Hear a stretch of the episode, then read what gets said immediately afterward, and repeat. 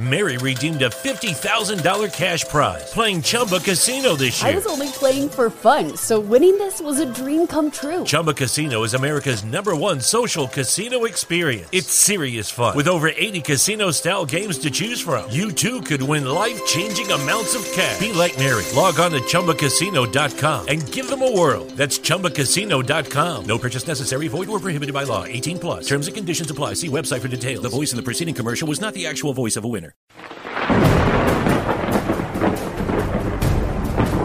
and I have a rendezvous with destiny.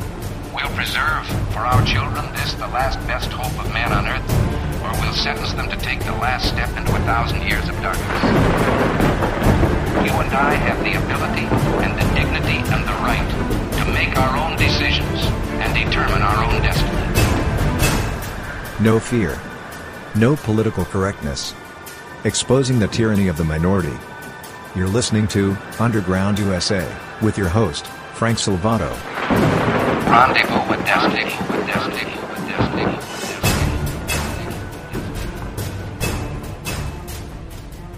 Thanks for everybody tuning back into the Underground U S A. I am Frank Salvato. Uh, as always, everything that we have and do over at Underground U S A, you can find at underground U S A dot com. And because of the massive exodus that has happened from Facebook and Twitter, which I couldn't be happier about, uh, find us at Underground U S A on Parler and on MeWe.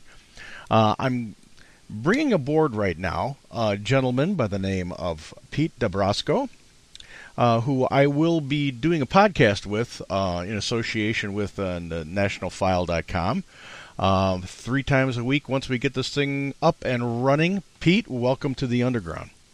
Frank, it's good to be here. I'm looking forward to uh, putting on a good show and uh, talking politics with you. And and I think it's going to be a little a little more irreverent than uh, what the traditional podcasts are about this. I know some of the people can, they want to get off and rant and rave and things like that, but uh, because we're actually looking into these issues uh, as people who write about them, we've got sometimes a little bit of a different bent on the subject matter that actually gives a little bit more depth to it for the people who are consuming it. I think that's right. And, um, you know, this is an important time for, particularly for independent journalists to be able to speak freely.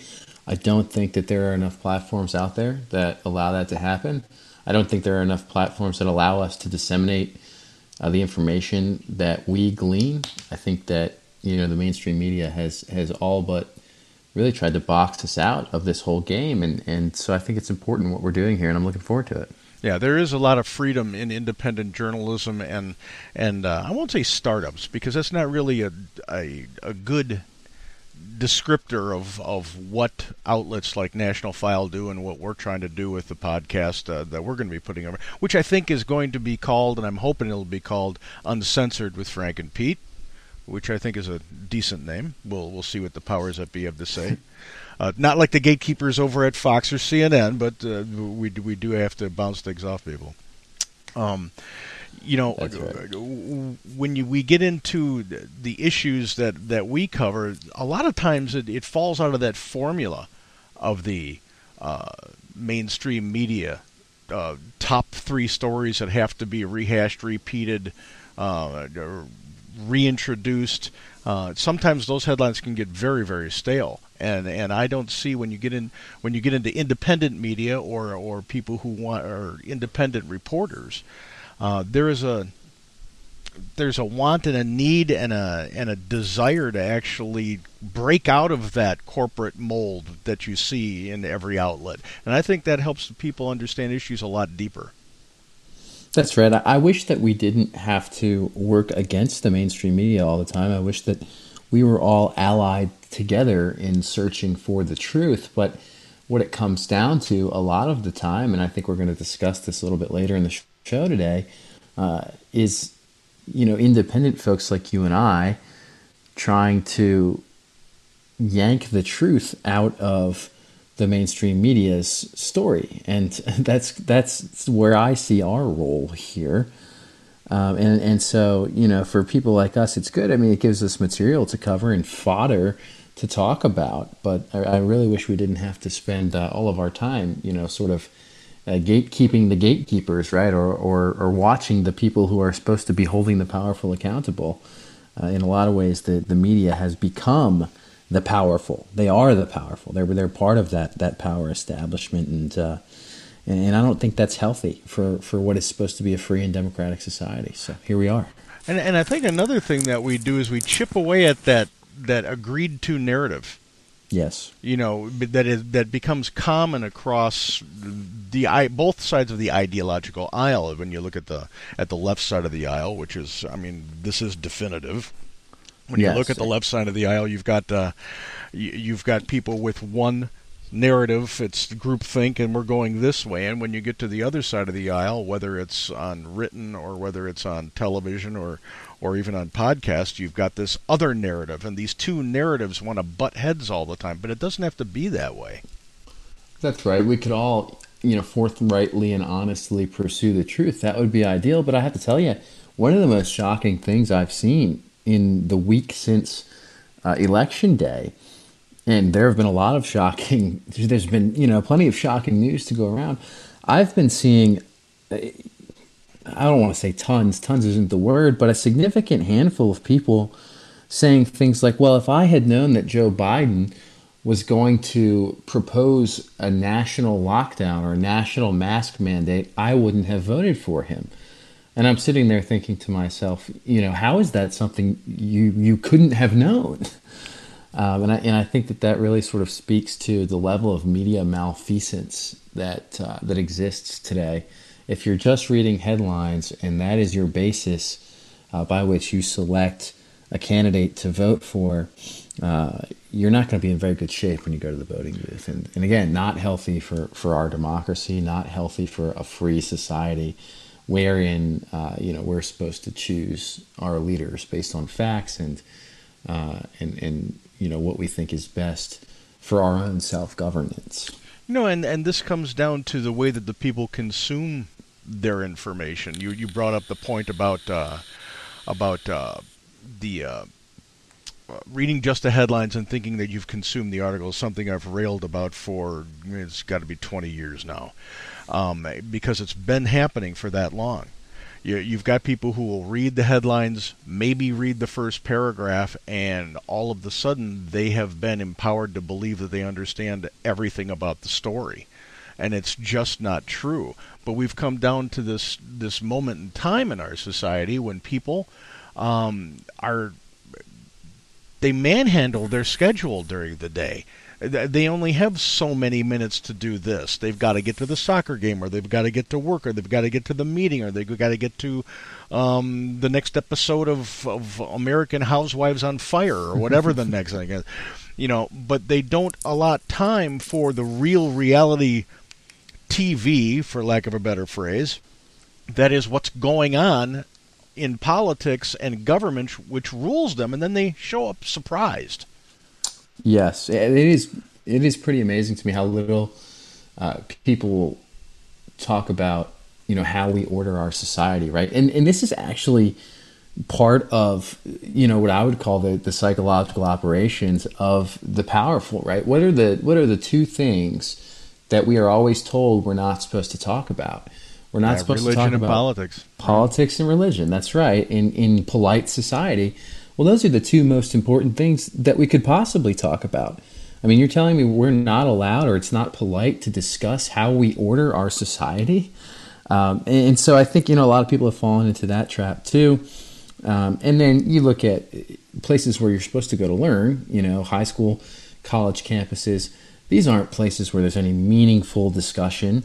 Uh, these are places, again, that are part of this same sort of all-powerful structure where you don't go to expose yourself to new ideas, you go to adopt the orthodoxy, or you are uh, out ostracized, or you you know you won't have a social life, or you won't you know be able to participate in any of the fun things that you're supposed to be doing.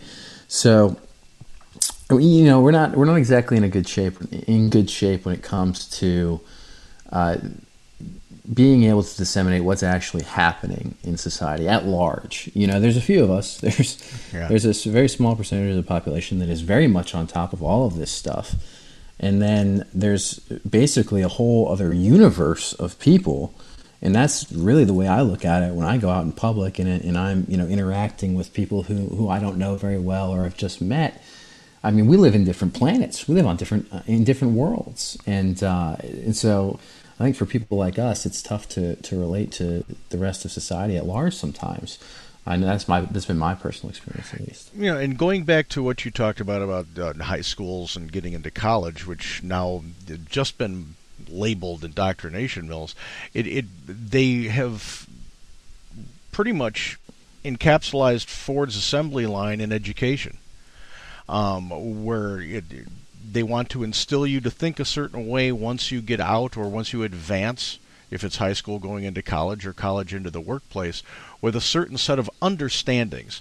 What they've failed to do miserably in the last, I'm going to say, thirty years, not all institutions, not all teachers, but but the overall of uh, the thirty thousand foot look down on the education system, is they've they've co-opted teaching critical thinking skills, teaching kids how to think for themselves, into teaching kids what to think, and that became very dangerous when you when it's handled by the progressive left in this society that wants a certain socially engineered outcome for everybody going forward.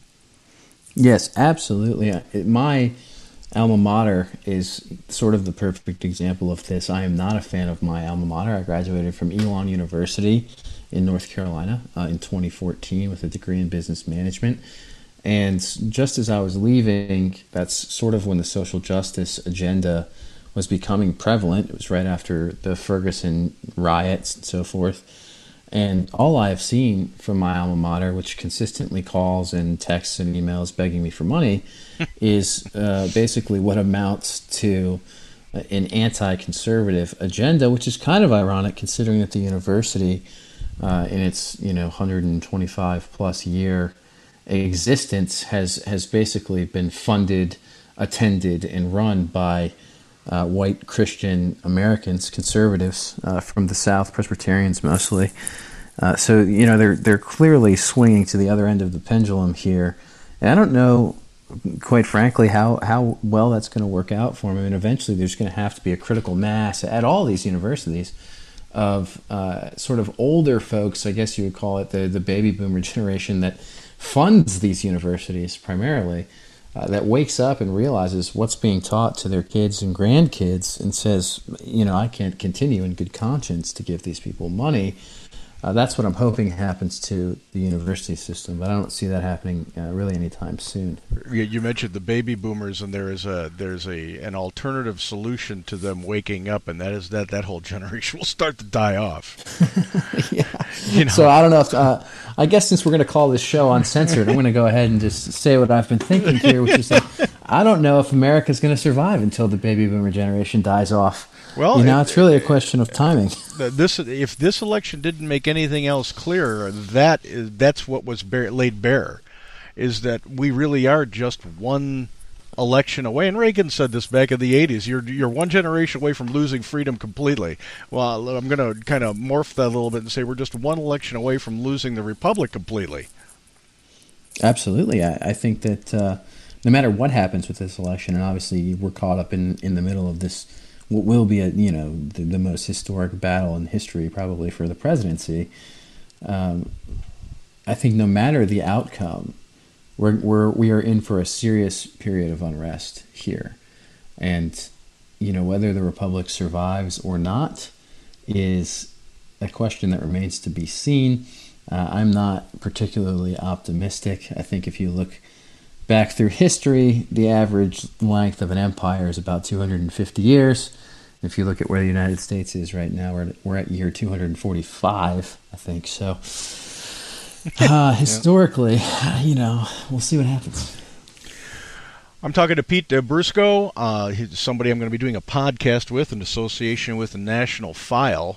Uh, over at National File dot com, and uh, we'll continue our conversation and take it to Fox News when we get back. You're listening to the Underground U S A. Back after this. Did you know that Yopon is the only tea plant indigenous to the United States? Hi, I'm C J, the owner of Emerald Coast Tea Company. We have a line of Yopon teas and Yopon tea blends that will open your eyes to tea that is literally made in the U S A. Check out our entire line of teas at w w w dot emerald coast tea company dot com.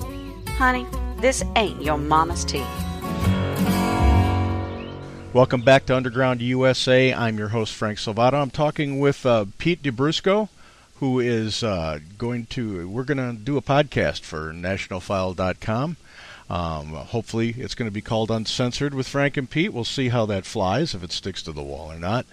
Um, Pete, we've seen the radical and, and abrupt knee-jerk drop of Fox News from grace as far as people who are um, conservative or even even just truth-bound uh, that used to see them as an oasis, because they have taken this incredible turn to the left. Um, how do you think... Now, I know they when they called Arizona that it did affect people out on the West Coast. It was it was the buzz, and, and whether we like to believe it or not, when states get called on the East Coast, it affects the voter turnout and what happens going into the Midwest and the, and the West Coast, of course. How do you think Fox News's sudden knee-jerk to the progressive left affected the election? Well, I think that you're certainly right that it, it probably uh, suppressed some turnout for President Trump in, in the West, maybe even Nevada, which I think is the big battleground here. I know that they're Where they're still counting in Arizona, and it looks like President Trump is, is on his way to overtaking Joe Biden's lead there by a very slim margin. But I think the bigger picture with Fox News here is something that if you had been, if we had, you know, been, if we've been paying close attention to Fox News for the last four or five years, you know, we've sort of realized, right, that these people are not exactly on Team G O P. They're definitely not on Team America First. You know, Paul Ryan is, is sitting on the board of Fox News. This is very much the old guard Republican establishment. And I've gotten the sense over the, the past four years that they've been trying to sort of cloak their hatred of President Trump and, and the populist movement, and that they've done a pretty good job of that with sort of the, the, the normal audience that it, that has always watched Fox News and is uh, always going to watch Fox News, except for this very last week. It's almost like, I was talking with somebody about this last night, it's almost like they hung on and hung on and hung on, and they were so close to crossing the finish line and they just couldn't do it. Uh, and they went and they, they nuked the whole thing and they showed their hand, and they're proving to people who may not have been paying as close attention as, as people like you and I, that they were never on the side of President Trump, that they were never the, the conservative alternative for, for news media and cable, Uh, but rather that they've been actively working against President Trump and allied with uh, the progressive left. You know, and, and this is the sort of the same old story that we've always seen with the, the G O P establishment. What they crave more than anything is to sort of be accepted at their highbrow cocktail parties by their liberal friends. They're they're the same side of a different coin, or the, I'm sorry, they're a different side of the same coin, and Uh, anything they can do to not rock the boat, they're going to do. Uh, and so when everybody called the election for, for Joe Biden, and we know the results haven't been certified, so did Fox News. And that, in a nutshell, is how Fox News has behaved. They've always sort of accepted the narrative of the political left. They're left light. And, uh, and they really showed that this week, and I think that they're going to lose a lot of viewership. I think they already are losing a lot of viewership. I think there are numbers out there that prove that. Yeah, I think last Saturday they said that uh, they came, their coverage came in third behind C N N and M S N B C. Wow. Yeah, that's that's a dramatic fall.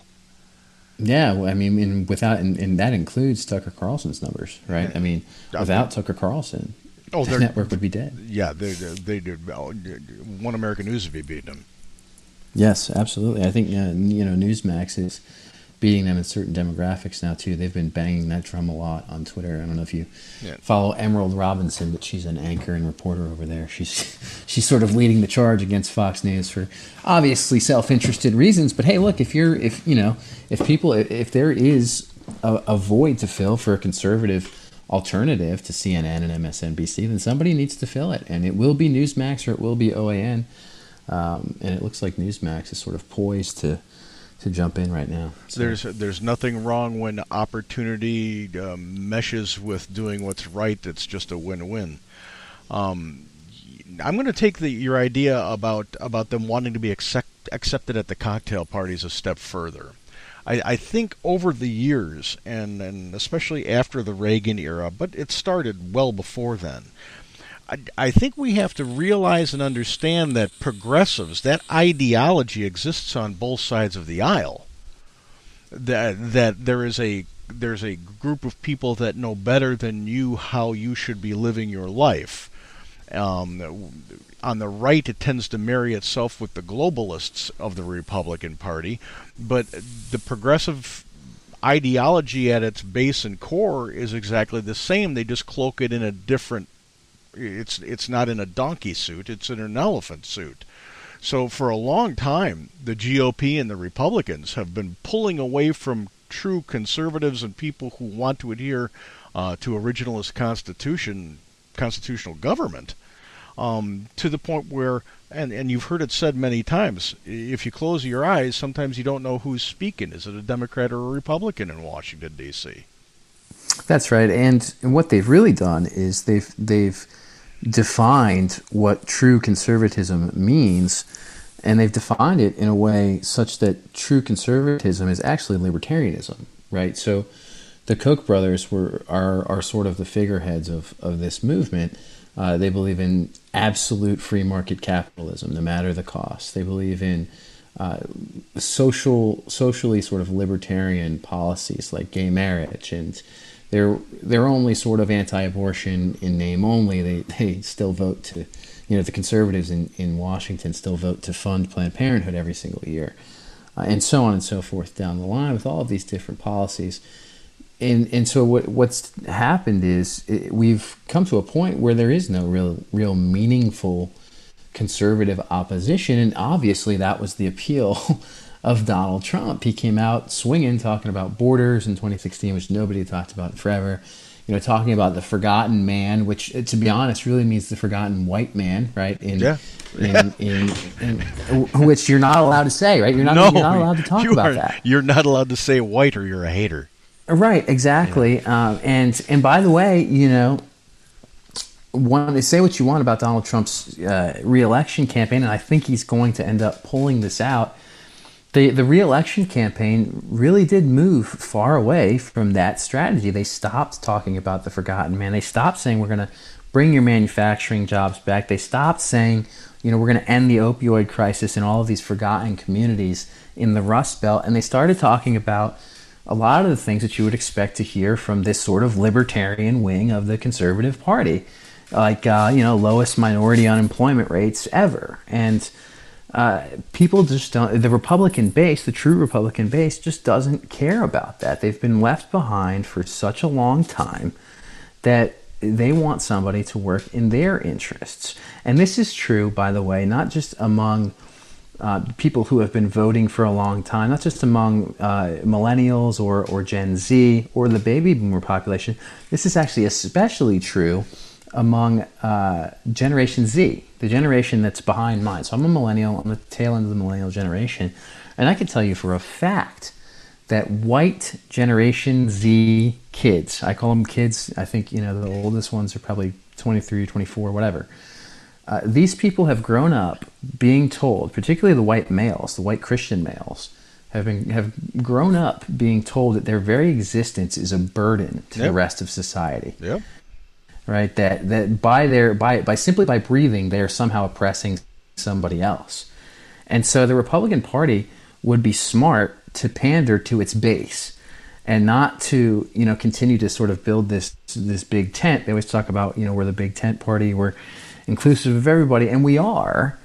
But if if you're talking about winning elections, then, you know, the G O P has and has had and still has this sort of fundamental engineering problem where they don't go and get all of the votes that are at the the bottom of the totem pole, right, which would be considered the base, right? When, you know, when you're running a campaign, you want to fill all of your buckets, and you want to fill the buckets that are easiest to fill first.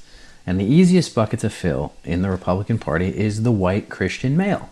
It always has been, it always will be. It doesn't mean you can't go fill other buckets, but before you do that, before you branch out, you have to make sure your house is in order. You have to make sure you start with the people who are the lowest hanging fruit for the party. Um, and anybody who, who advocates against that strategy is doing a disservice to the candidate, to the party as a whole, and, and you've seen a whole bunch of people in the Trump orbit who have done this uh, for, for, four, for the four years that Donald Trump has been in office. They have moved him away from what his original gut instinct and messaging was. And that gut instinct and that messaging is what got him elected. Um, yeah, it's a, when when you look at, and I've always said this about the G O P, especially in recent years, is that they're the party of it's my turn. And when they named McDaniels as the chairwoman, I my jaw dropped because that was a very poor pick. You're you're picking from the political creatures that exist inside the Beltway.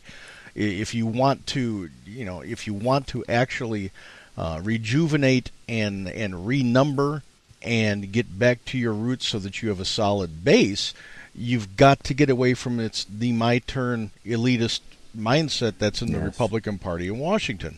So you were talking about the base. He was getting advice from people saying, you know, Joe Biden picking Kamala Harris and and this and the idea of socialism being in their plank, that'll be enough to satisfy your base. Instead of embracing them and talking with them and reassuring them so they you can energize them, they said, well, who are they going to vote for? They're not going to vote for Biden. Right. You know, and that's the kind of politics that's led to this elitist class in the G O P, which, you know, right now, I, I've been a Republican ever since I was eighteen. My my first campaign was, was Ronald Reagan's. You know, I, I was out there doing what had to be done, and I've worked on four presidential pain, campaigns since then, and I've seen this party progressively, for lack of a better word, progressively go progressive since the nineteen eighties. And it's been incremental, just the way the progressives took over the Democrat Party, which was incremental since the turn of the twentieth century. So we've got to be aware of that, and we've got to be a little bit protective of what we actually stand for. And that doesn't happen when you are when you're playing the elitist game. I, I think that's a danger that that the party faces. I, I totally agree with you, and you know I would submit to you that the, the G O P as a party is, is functionally useless. And to be quite honest with you, I would rather uh, you know put the names of a bunch of random truckers into a hat and pick one out to be the party chair, you know, versus Ronna McDaniel, you know, with Mitt Romney's niece. Right? Give me a break. Yeah, I'd, I'd quite honestly, I think if you if you got that trucker, and it was somebody who went cross to cross, he'd have a better understanding of what's happening out there than most of these elite, elitist class people do. Absolutely. You know, I've been running campaigns this whole cycle, and one sort of conclusion that I've come to is that the average person is more qualified to sit in Congress than any of the people who are currently elected to oh, Congress. Absolutely. And the only reason the average people don't do their duty the way the fair, the framers thought it would it would work out is because they don't want to go through the media labyrinth that takes that takes a, a, a baseball bat to their kneecaps over everything they've done in their life just because they want to serve in office. That's right, and and also you know it's it's a burden. It, running for office is a burden. Running for office is not something that's easy. I think that a lot of people that do get into Uh, running for certain offices think that it's going to be all glory, it's going to be all media attention, you're going to get in studio with the big talking heads and the bright lights and so forth, but really it's a grind. You know, it's a lot of, and, and this is again sort of a, a result of the way our political class has been set up. It takes a lot of money to run a political campaign, and so most of the campaign ends up being candidates sitting there calling donors and, and raising money and you know, trying to get T V ads on the air, which are very expensive, so that they can, you know, build their name recognition against their opponents. It's not, it's not a desirable thing to do. And so what has happened consequently is, is that most of the people that end up getting elected to office probably worked in the office of the person that preceded them. You know, that's that's the story, at least in my congressional district, where our current congressman has has never meta payroll. He's never had a real job. He's always been leeching off the taxpayer. He worked for Jesse Helms, uh, who was sort of a, a famous senator here, and then mm-hmm. uh, immediately after that ran for Congress on based on the credentials that he had worked for a senator, right? right. Not that he has any sort of real world right. experience that might be beneficial to ordinary people. So. And you know, this uh, when you talk about the grind, and and this is something that is uh, uh, that everybody is starting to understand a little bit, that these things are a grind.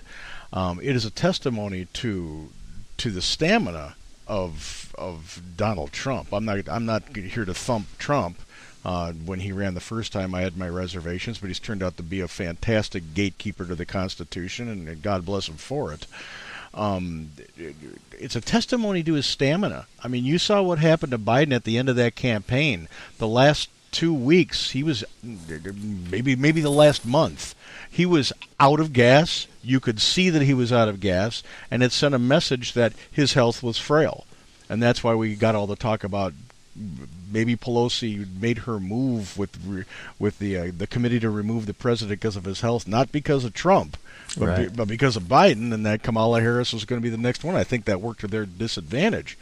Um, but it is a grind. It's it's not for the weak, and it's it's for the young. But sadly, there's that, that weird balance when you when you don't have the experience that life affords you, and you get into office quickly in in youth.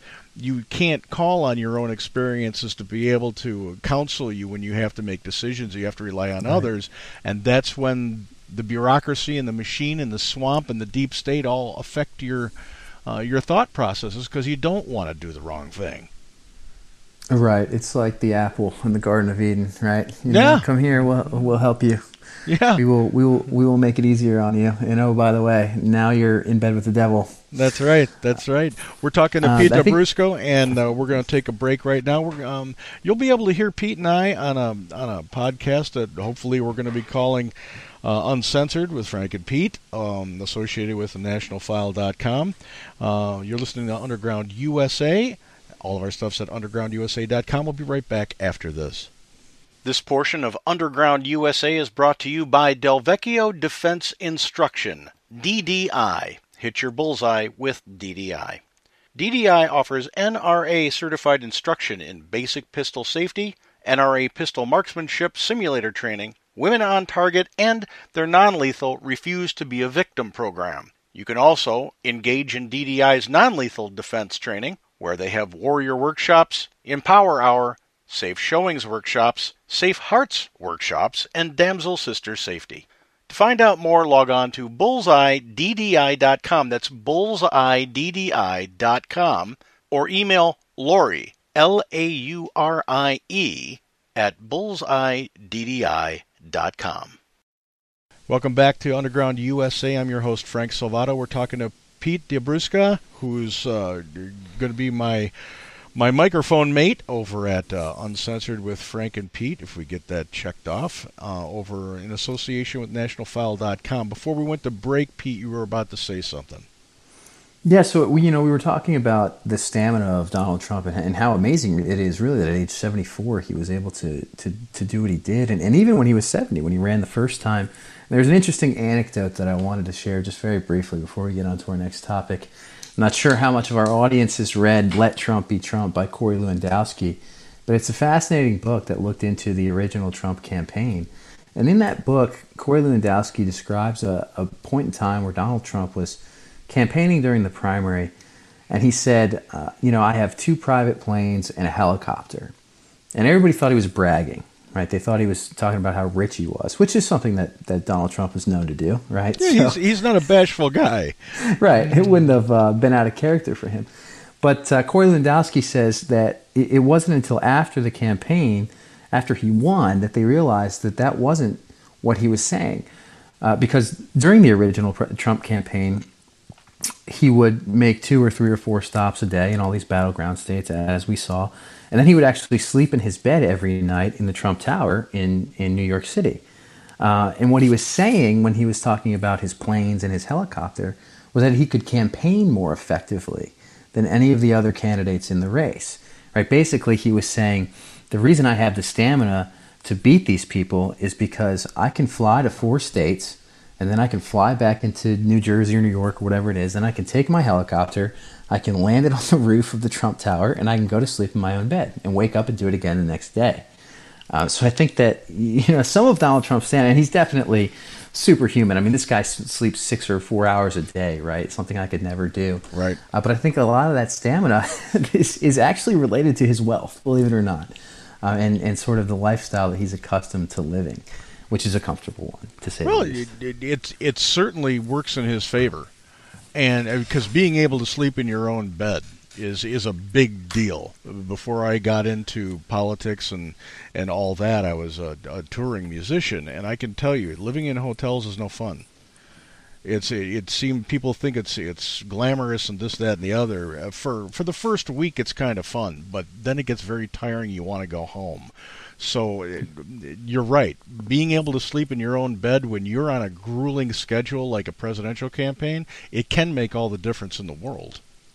And I think it did, you know, to, to at least to some extent, it, it gave him, I mean, it gave him a huge advantage uh, over all of those losers in the primary. Uh, you know, Jeb Bush wasn't doing that. Jeb Bush probably had a, a bus with, you know, a flat tire. Uh, or at least that's how he ran his campaign, right? But uh, but definitely in the general against Hillary, who also had a lot of resources herself, right? She wasn't short on any resources. So, you know, yeah, just interesting, interesting anecdote. I mean, if you're talking about Donald Trump's stamina and, and the way he's able to accomplish all of these things, it, it really is amazing. And there's never going to be another president like him.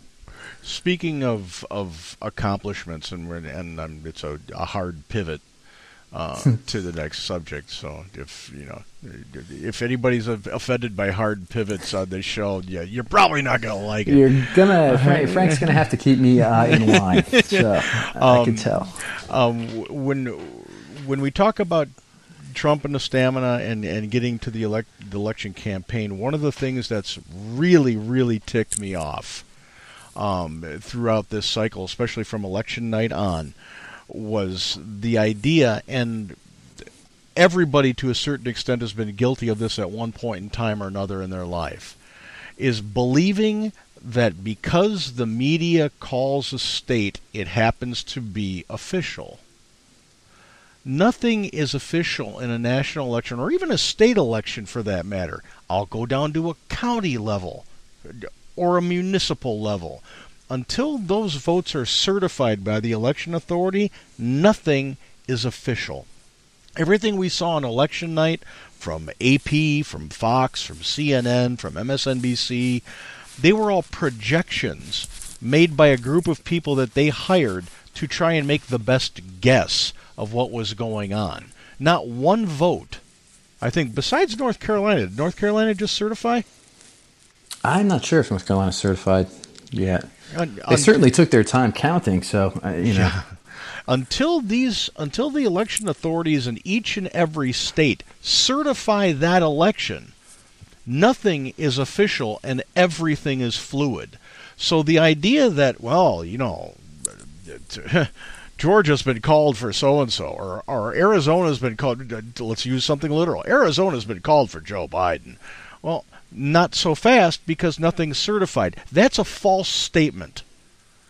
So yes. when so when they when the Biden and I know what the Biden campaign's doing, but when everybody else falls into the trap of saying calling him the president elect, he's nowhere near being the president elect right now. That's that's completely right. And so this is actually a big tell by the media. And by the way, the people that they hired to make all the projections, those people were wrong in the first place, right? So So they were wrong before the election, and they remain true to form now. Uh, but this is actually a big tell, right? R- what the media is doing right now. It's it's a tell that they are afraid that they do not have this election in the bag. And when I say they, I mean the left, right? Because the media is, is simply the, the propaganda arm of the D N C. But what they're doing right now is they're conditioning us. They're ingraining President-elect Joe Biden, President-elect Joe Biden into our heads. Mm-hmm. And that's simply not the case, as you said. He is not the president-elect. Uh, and what I think they're doing is intentionally uh, sowing the the seeds for civil unrest uh, when and if President Trump actually, you know, becomes victorious in, in after the votes are counted and when the election is finally certified. Oh, absolutely. Uh, they're, they're setting the stage here f- to be able to say, they took the election away from Joe Biden, yes, when the election hasn't been given to anybody yet through the official process. That's right. And by the way, uh, we're we're now in this weird space where the media is telling us never in history has anybody uh, ever contested an election the way Donald Trump's doing. And this is the same media that spent the last four years telling us that Russia stole the twenty sixteen election from Hillary Clinton. I mean, you know, many people have noted this, but it's worth repeating. The same people who have been going on about Russia, Russia, Russia for four years trying to say that President Trump was not duly elected are now claiming that President Trump is not going to accept the results of the twenty twenty election. It's absolutely mind-blowing that anybody could believe these people or listen to these people or take these people seriously and not just laugh in their face at this point. Well, it's it's been one-sided for, for decades. If a Republican is won, it, the Republican re- president is illegitimate. Uh, they called George W. Bush illegitimate for eight years because they, they wanted Al Gore to have won. Uh, every Republican president since then has been illegitimate or the election has been stolen. It's, you know, unless they win, something is absolutely wrong with it. That is not the way people who are conservative or Republican reacted to Barack Obama's election twice. And in that second election, he had the the luxury of having the Analyst Institute being able to twist arms to get his to get people to vote for him, which in and of itself is a questionable use of of of influence. So uh, the media is always going to carry this water for the Democrats and the progressives. If a Republican ever wins, it's got to be because something was wrong or because it was stolen. And and that idea in and of itself has to be squashed. Absolutely. And you might think it would be easier for the Democrats to just uh, take a little s- sort of stock of their party and, and look themselves in the mirror and say, hey, maybe it's us. You know, you'd think that it would be easier for them to to go in and do an honest accounting of what happened and why they lost, figure that out, fix the problem, and then try and go win the next time than it would be to gaslight the entire world into thinking that something was stolen from them, right? But, uh, I get, you know, these people have never played by the rules. They never will play by the rules. And that's sort of what we've come to expect uh, as Republicans. You know, we have to fight this entire gigantic propaganda machine. We have to wade through that uh, just to get to the truth. And, uh, and you know, so a lot of people just give up. They just can't, they, they just don't want to be bothered. And I don't blame them, frankly, sometimes, you know. Yeah, there is now. I, I did see a report that Clyburn and a couple of the other uh, House Democrat leaders started getting concerned about the platform being too far to the left, and, and a fissure is starting to happen between the uh, the squad contingent and, and the rank and file Democrat progressives. Um, I, I'm looking forward to seeing how that plays out because that's going to determine whether or not Nancy Pelosi becomes a speaker again. Um, but that said, and you, you hit on something at the at the tail end there about uh, what we accept and what we don't accept and how we have to change our thought about how we go about uh, competing with these people in the future. I, I tend to be a little bit radical about that thought. Um, being from, I, I cut my teeth on Chicago politics, so the, there's there's a book of what the Republicans have always said is the parameters for how we're supposed to execute elections, and then there's the book that I've seen throughout my life that actually wins elections. And it is time to take a page out of the Alinsky playbook and use those proven processes against the people who brought them to the stage. I agree with you one hundred percent, Frank. I couldn't agree more, in fact. And I often describe myself as a Machiavellian conservative. Right? That's, we are, that's a nice we, moniker. We are on the right side of these issues. We know we are on the right side of these issues because we are on the side that God is on. Right? We believe in God. Uh, and I believe that uh, wh- whatever our means are, our ends are moral and justified. And thus, we must, by any means necessary, win for the future of our nation and for God and, and for, for our children, for, for their prosperity. Uh, so I, I, I couldn't agree with you more. And I think that if a lot, if conservatives would would stop with this sort of, you know, genuflecting to the left and this losing polity, and adopt an attitude of, hey, I'm going to win at all costs, even if it's impolite, uh, that we'd be in much better shape as a party. How do, how how do you think the left is going to react when, when, because I know this is coming. I mean, I know this is coming. When people on the right say, he's not my president, Joe Biden's not my president. He stole the election. How do you, how do you think that gonna... their heads are going to explode? How dare you say he's not your president? He's president of all the people. And how dare you say he stole the election? He's been sworn into office, if in fact he wins. Yeah. But but this is just, how how do you like it now? Yeah, he's here to unify us, you bigot. Yeah, yeah. How dare you question his legitimacy? Yeah, are, are you are, are you, you you're you're a racist? I mean, you know, I, all of these things that they've done to us. If in fact Biden gets elected, and I don't think he will, I think you're right. I think Trump is going to pull it out, and they're just going to be apoplectic about it. But if if Biden wins, if the people on the right want to want to make these people go back on their heels, do exactly what they did, and we should start impeachment proceedings immediately. I agree. Uh, look, we should be we should be charging people with Logan Act violations based on what the the quote unquote Biden transition team is doing, which is already talking to world leaders. Same thing that, that General Flynn went to jail for. They're doing it right now. You know, turnabout is fair play here. If Donald Trump really wanted to drop a bomb, he should go have those people arrested. Absolutely. Or he should instruct the D O J to, to open an investigation at the very least. At least get out there and talk about it. So, yes. Gee, I, I wonder what she was doing talking to the premier of China. Huh. You know, oh, that that's strange that, to that, me. That's right. He was just getting the address for the Christmas card that he and his family sent to them for the last eight years, but that's okay. Yeah, you know. No, that's right. So, like, in, in Republicans would be would be well served to to do what you said earlier, which is to take a, a playbook out of or a page out of the uh, Alinsky playbook, and to get to really get tough, uh, because it's not something they're accustomed to, and that's why this country has become increasingly more progressive since the nineteen sixties, as far as I can tell. I was born in nineteen ninety-two. It seems to me like we've been doing a whole bunch of uh, losing and compromising on our own principles instead of standing up for ourselves. You know, there's a, a wonderful book out there. Well, wonderful. It's evil, but it's it's like evil genius. Uh, the book called Nudge that kind of explains the way the progressives have nudged our country further to the left in a, in a manner of the frog in the warm pot that turns into boiling water. And so you're absolutely right. You're, you're talking about that you, you you it appears that we've done this. No, we have.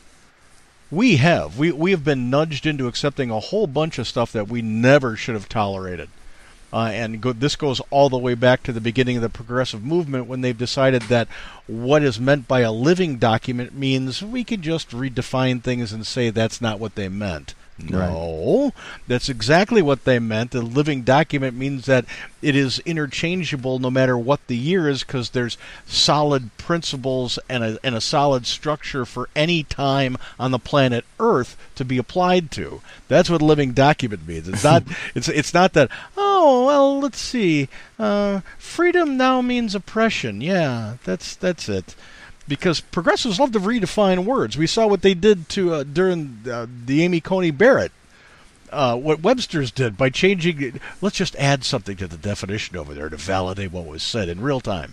Oh yeah, it was it was incredible. And then there was that whole scuffle during the hearings where she said sexual preference. Yep. Right, which I guess is uh, is a is a bigoted statement now, except for the fact that the Advocate magazine, which is you know like the big gay magazine.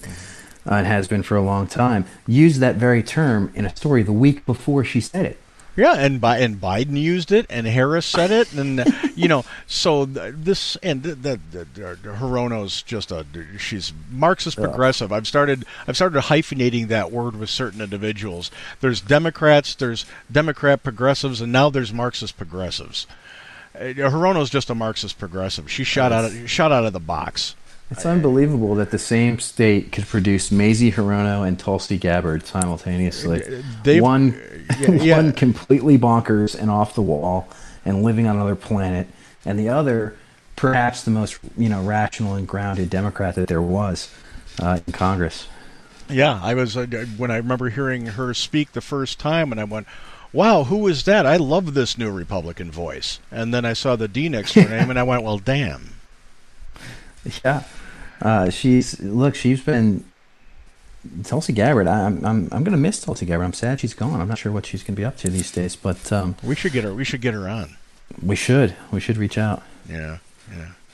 Now, Pete, I want to thank you for coming on, and we kind of kind of used this seg- this edition of the Underground to shake down what we're going to be doing. But Pete and I are going to have a show that's going to be associated with National File dot com, hopefully called Uncensored with Frank and Pete. Uh, you'll be able to find it on iHeart, on Google, on Amazon, on all of the usual suspects. Every every every podcast platform out there is going to be covering it because we've already set that up. Uh, it's going to be a different take on the stories of the day, uh, different vantage point, one eighty, a three sixty point of view with a one eighty attitude. You know, uh, and I hope everybody checks it out. I'll be dropping the link in over at uh, underground u s a dot com. Pete, I look forward to talking to you again soon. Likewise, Frank. I appreciate it. It's been fun. You've been listening to the Underground U S A. I'll be right back with closing thoughts after this. Find everything at underground u s a dot com.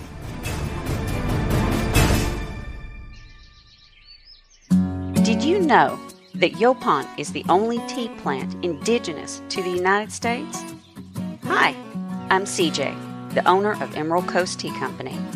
We have a line of Yopon teas and Yopon tea blends that will open your eyes to tea that is literally made in the U S A. Check out our entire line of teas at w w w dot emerald coast tea company dot com. Honey, this ain't your mama's tea. The profession of journalism, the profession of being a journalist, has taken a hit over the last twenty, thirty, maybe even forty years. News outlets that employ journalists manhandle them into doing their formulaic idea of what journalism is supposed to be. It's chock full of narratives that are approved, narratives that are forbidden, influence agendaism, for lack, I think I just coined a phrase, influence agendaism, which is an ideological bent that really has nothing to do with honest, fact-based journalism. Journalists are supposed to look at an issue with an unbiased, untainted eye and report on the issue, regardless of whether people are going to enjoy what they hear or not. That's not happening today. We saw what happened with the White House press secretary and Neil Cavuto the other day, which pretty much sealed Fox's fate for me. Fox News is dead to me. That they would not allow her to finish saying what they what she needed to say as a White House spokesperson, even if she is a press secretary for a campaign, it's for an incumbent president, and she was talking about vote fraud. And that's a pretty serious idea. So Fox can kiss my ass. You know, I'm going to keep tabs on what they're doing over there, but I'm no longer a fan. I, I no longer believe that they're fair and honest or fair and balanced or whatever their bullshit line of crap is they want to try to keep feeding everybody. You don't censor people at all. That's why Twitter sucks. That's why Facebook sucks. That's why we've made the big move over to Parler and to MeWe. We, and our handle is Underground U S A, no space over there, Underground U S A, all one word. Please sign up and follow us. We we need to reestablish our following from Facebook and from Twitter. They're much better platforms anyway. There is no censorship. Thank God. But what we want to try and do, and, and you heard us going back and forth in in, in this program, Pete and I over at Uncensored, uh, is to um, dive down into these issues and, and to do it as journalists who aren't cowards. Uh, journalists without agendas.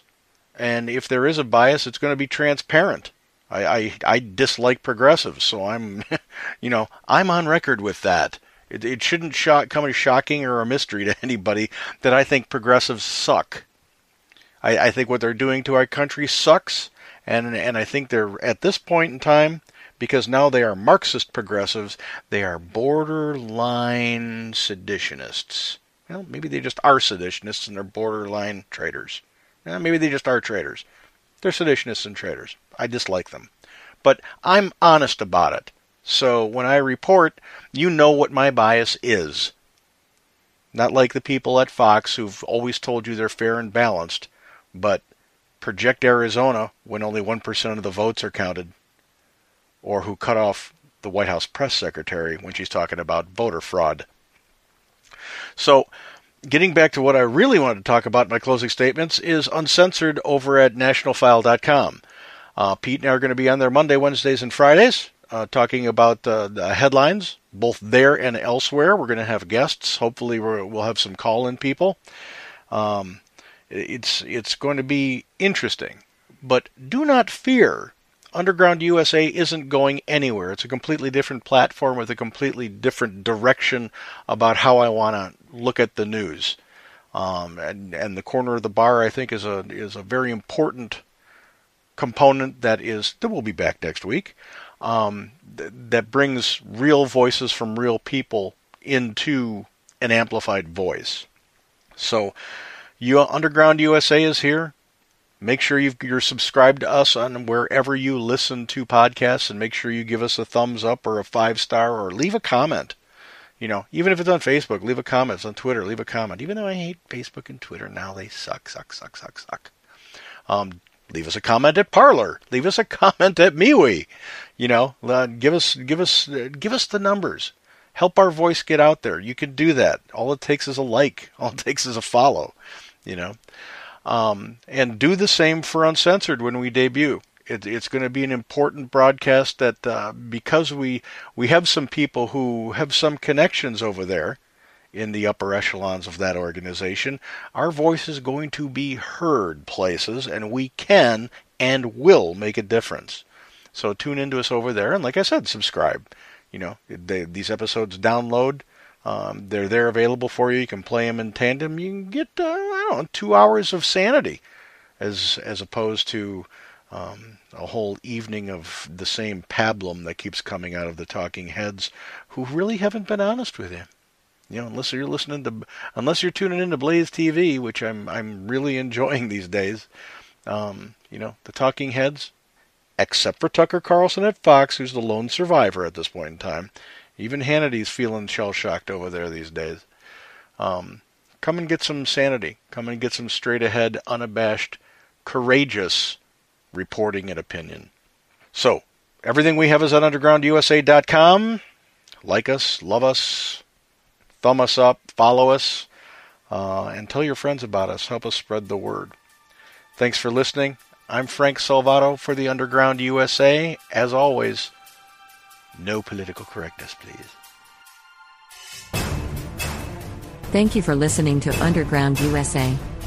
Be sure to check us out online at w w w dot underground u s a dot com and on social media. Please subscribe to our podcast at iHeartRadio, Pandora, Spotify, Amazon Podcasts, TuneIn, Apple Podcasts, Google Podcasts, and on podcast platforms like CastBox, Podcast Addict, Stitcher, SoundCloud, Spreaker, and anywhere podcasts are heard. Underground U S A is produced and syndicated by Compass Point Productions. All content is used with permission and pursuant to the dictates of the Fair Use Copyright Law. Any and all guests have appeared at their own risk. Rendezvous with destiny, with destiny, with destiny.